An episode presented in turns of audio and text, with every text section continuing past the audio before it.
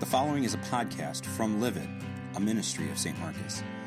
For more information or for message notes, go to www.liveitmke.org.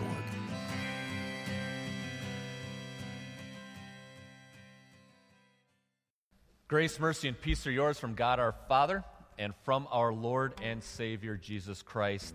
Amen. God's word for our consideration tonight is from Mark chapter 13. Those words are found for you in your service folder. I'll refer to them shortly. Who is your go to person?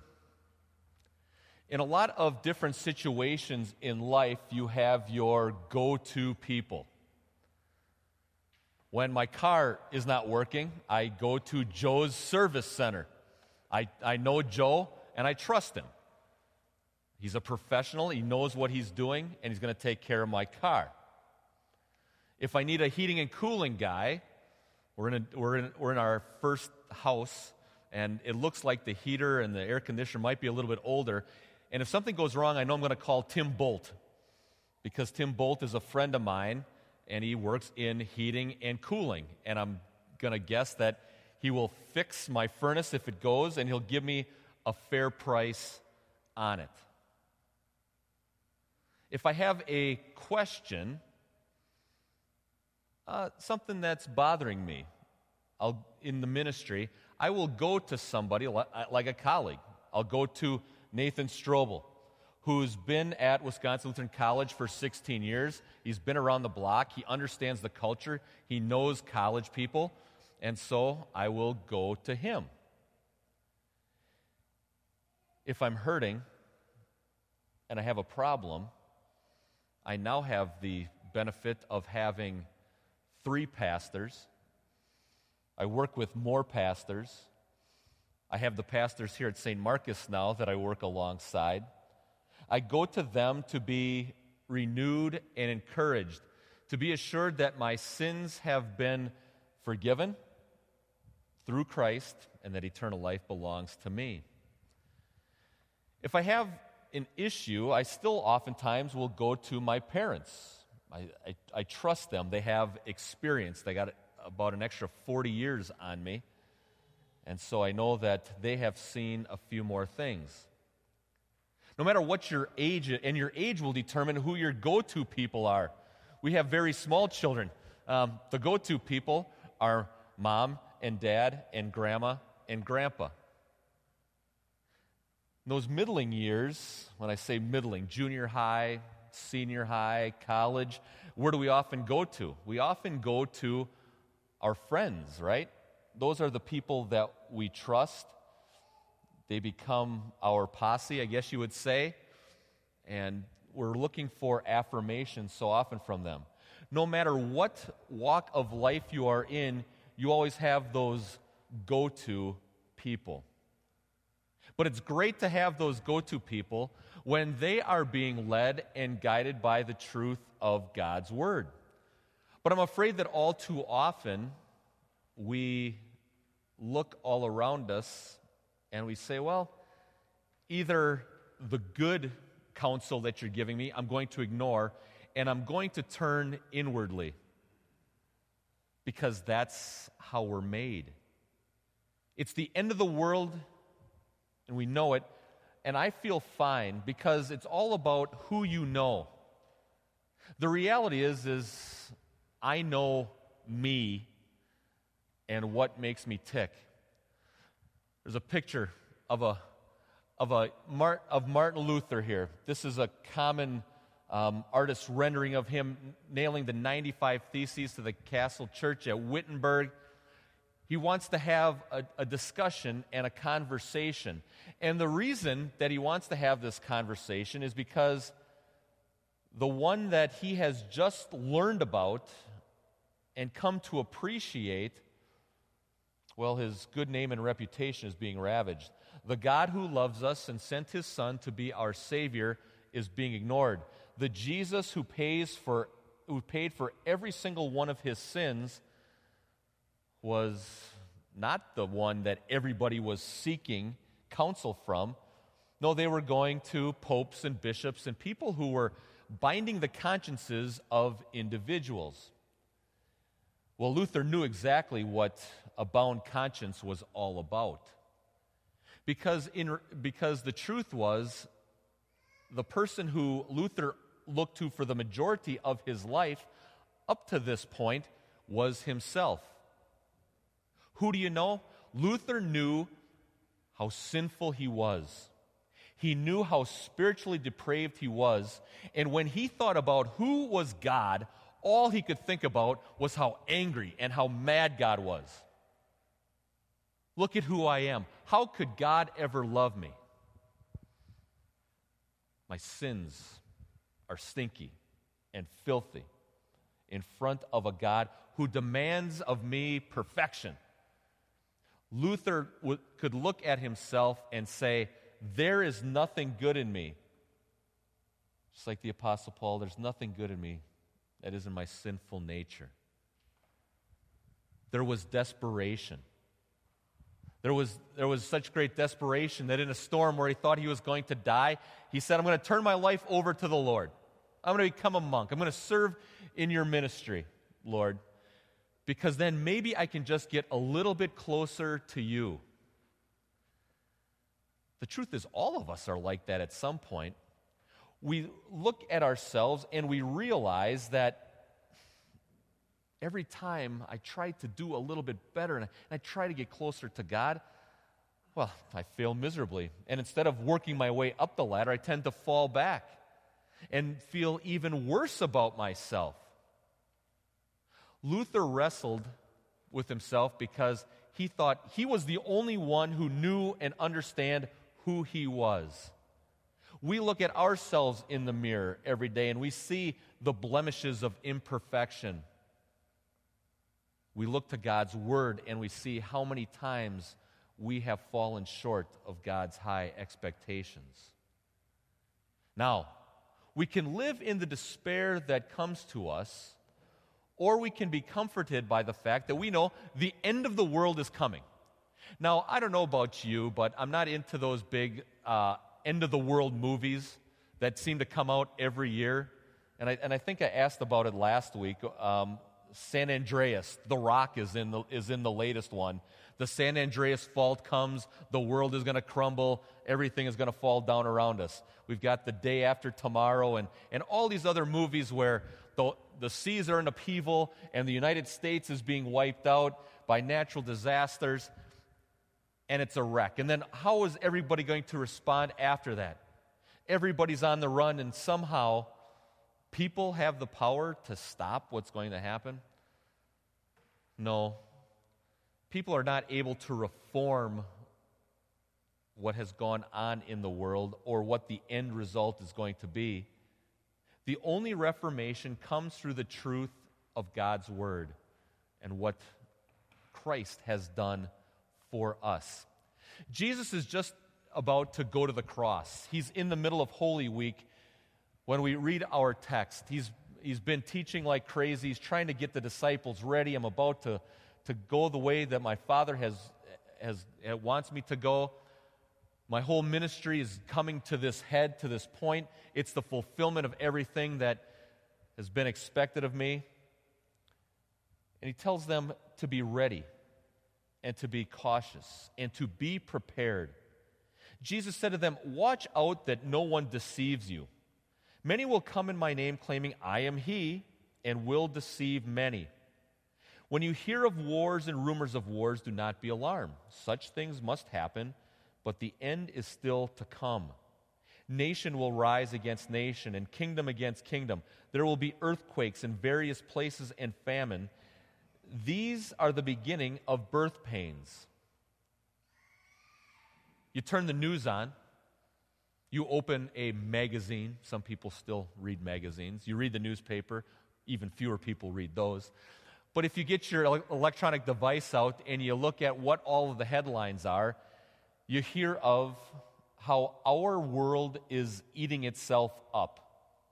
Nations are rising against nation. We've got natural disasters. Um, one of, it's not natural, but one of the biggest disasters that just took place, a Russian air, uh, airplane said it exploded in midair, 224 people dead. And the question always arises when you hear of all these tragic and terrible things is where are you, God? Are you really present? Are you really taking care of us? And then, is this really the end? How much more are we going to have to endure? How much more tragedy will we have to, to witness from a distance? But how much tragedy will we have to bear in our own lives? How much pain and heartache will I have to absorb as people around me continue to hurt me? How much longer will I have to deal with this chronic illness or this chronic injury that never seems to go away? How much longer must I grieve the loss of my loved one, my mom, my dad, my sibling, my grandparent, a special friend who was always there, who knew me the best? How long, O Lord, must I suffer with the indignation that goes along with my sin? Well, there are those who would say, well, follow me. Follow, follow me and do the things of the world, the things of today's culture pre-marriage, premarital sexual activity. This is great and this is fun. Who are you going to hurt? What my eyes see on the internet, pornography, and how that damages what the perception is of men and women, husbands and wives, and how that goes on and endures for such a long time. What kind of damage is being done in our lives here, right now, and today. We look internally and we understand that we are desperate and we are lost because the world and Satan and our own flesh, we want to look at ourselves and say, ah, we've got all the answers. And these answers belong to us. At Jesus' time, there were these false messiahs for a couple thousand of couple thousands thousands of years there was this promise. The messiah is coming but he never came. And so yep i'm doing it. I'm the one. Look to me.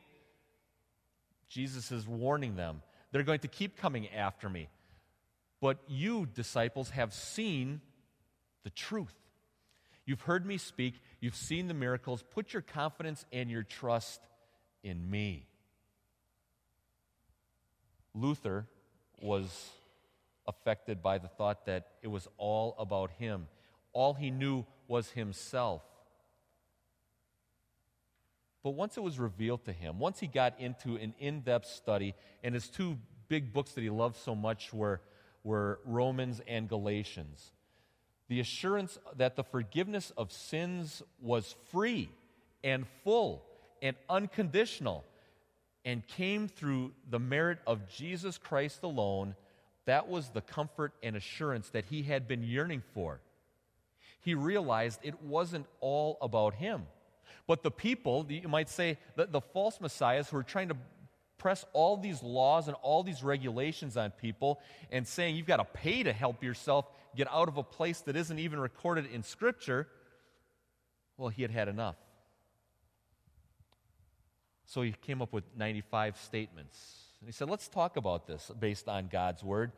Now, we don't want to talk, we don't want to talk through these. Just simply pipe down and mind your own business, Luther.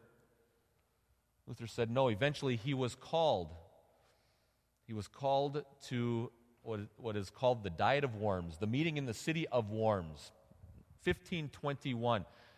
Three and a half years after he posted the 95 Theses. He won't back down.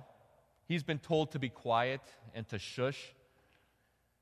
At the end of the meeting, he says, Unless I'm convinced by Scripture and plain reason, I do not accept the authority of popes and councils, for they have contradicted each other. My conscience is captive to the Word of God. I cannot and I will not recant anything, for to go against conscience is neither right or safe.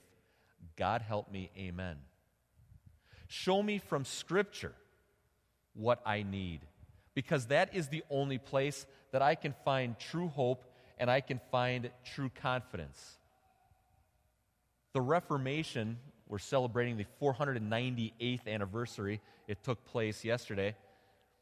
Comes on that night of Halloween, All Hallows Eve, that night before All Saints' Day, the celebration of all those who have gone before, who in faith trusted in their Lord and Savior. Why did Luther post them on that day? Well, because November 1st was a day of obligation. Hopefully, you didn't feel obligated to be here tonight. But maybe you came here. Well, Salt, you, yeah, you're obligated. I was obligated. Everybody else, though, you, you came here maybe because you're feeling a little low and you're feeling a little desperate and you're feeling a little hurt. Maybe you needed to find that encouragement, that love and care and compassion that only comes through Jesus. We have this gift in the three solas. We've got a, a, a cornerstone We've got, a, we've got a cornerstone that reminds us that it is by grace alone, sola gratia, through, through scripture alone, and through faith alone. This is how we have our comfort. Those three solas of the Reformation, how everything changed. This is the cornerstone at our seminary, the Seminarium Theologium Lutheranum. The Seminary of Theology that is Lutheran, 1928. Um, that seminary that we train pastors at, the fact that that bedrock, that cornerstone, comes through the words of God. And so when you read verses 9 here in Mark 13, you must be on your guard. Be ready. Stand firm. Be confident that it is Christ who has changed everything, Christ who is found on the pages of Holy Scripture. Because what's going to happen? There is going to be a time of testing and trial. We hear about it on a re- all too regular basis and all too sad of a basis. People walking in to schools, walking into places of employment. Are you Christian? And if you are being gunned down, are you ready to take that bullet? It's not an easy question to ask. And yet we can be confident through Christ that there's something greater that waits for us because we know him. Jesus told the disciples, You will be handed over to the local councils and flogged in the synagogues. On account of me, you will stand before governors and kings as witnesses to them. Luther, you're going to stand in front of those same people 1,500 years after Jesus. Dear Christians, we might not have to stand before the local councils to be flogged because of our Christianity, but we are in danger at all time. People don't love Jesus. But we do. We have found what we need in the words of the Bible. And it comes to us as we hear about grace, that undeserved gift that belongs to us. It's who you know. I know me, and I know my sin. But more importantly than that, I know my Savior. I know the one who came in the world and gave himself for me. The disciples would see the crucified and the risen Lord in just a few days. We see Jesus in the words of the Bible as he comes to us because Jesus says, amidst all of this chaos and commotion, the people who are deceiving you, the wars and the rumors of wars, the nations against nation, kingdoms against kingdom, earthquakes, famines, all of these things, verse 10 gives us this comfort and joy, and the gospel must first be preached to all nations. The good news of Jesus, what he was willing to endure to change our status before God it truly is who you know. It was a revelation to Martin Luther. Once he knew Jesus, he knew that everything would be fine. Dear friends in Christ, as we look and see Jesus, as he bows his head and gives his life on the cross, we see him in action. we see Him in love with us. We see Him willing to do absolutely anything and everything so that we might have peace, that we might have joy, and that we might have comfort. Those times of testing, they may be difficult, but we are assured that we have the Holy Spirit that works in our hearts, who created that saving faith, and that gives us the willingness to stand up in the face of persecution. Wherever you, whenever you are arrested or brought on trial, do not worry beforehand about what to say. Just say whatever is given at that time, for it is not you speaking, but the Holy Spirit. The disciples were, were told to shush and not talk about their faith, but they said, We must obey God rather than men. Martin Luther was told to shush, but he said, I can't go against Scripture and my conscience. Here I stand. God help me. No matter what you're going to do to me, I trust in my Savior. Dear friends, we also need a reformation. You might say we need reforms in a whole bunch of different places. And we, when we hear that word reform, we think of government, we think of community, we think all of these things on the outside need to change. But nothing's going to change unless something changes inside of us. That reform that takes place through Jesus, our Savior, and that Holy Spirit working in us. Because we can be the reformers once we understand the reformation that has taken place through Jesus, planted in us through the Holy Spirit, we'll go out there and we'll share that message. We'll take that gospel into our communities, to our neighbors, to strangers, to the ends of the earth. We look forward to the end of the world because we can feel fine knowing God's grace and His mercy and His power dominates everything else. So, are you prepared? Are you prepared for the end? I'm prepared if my car goes down. I'm prepared if my furnace goes down.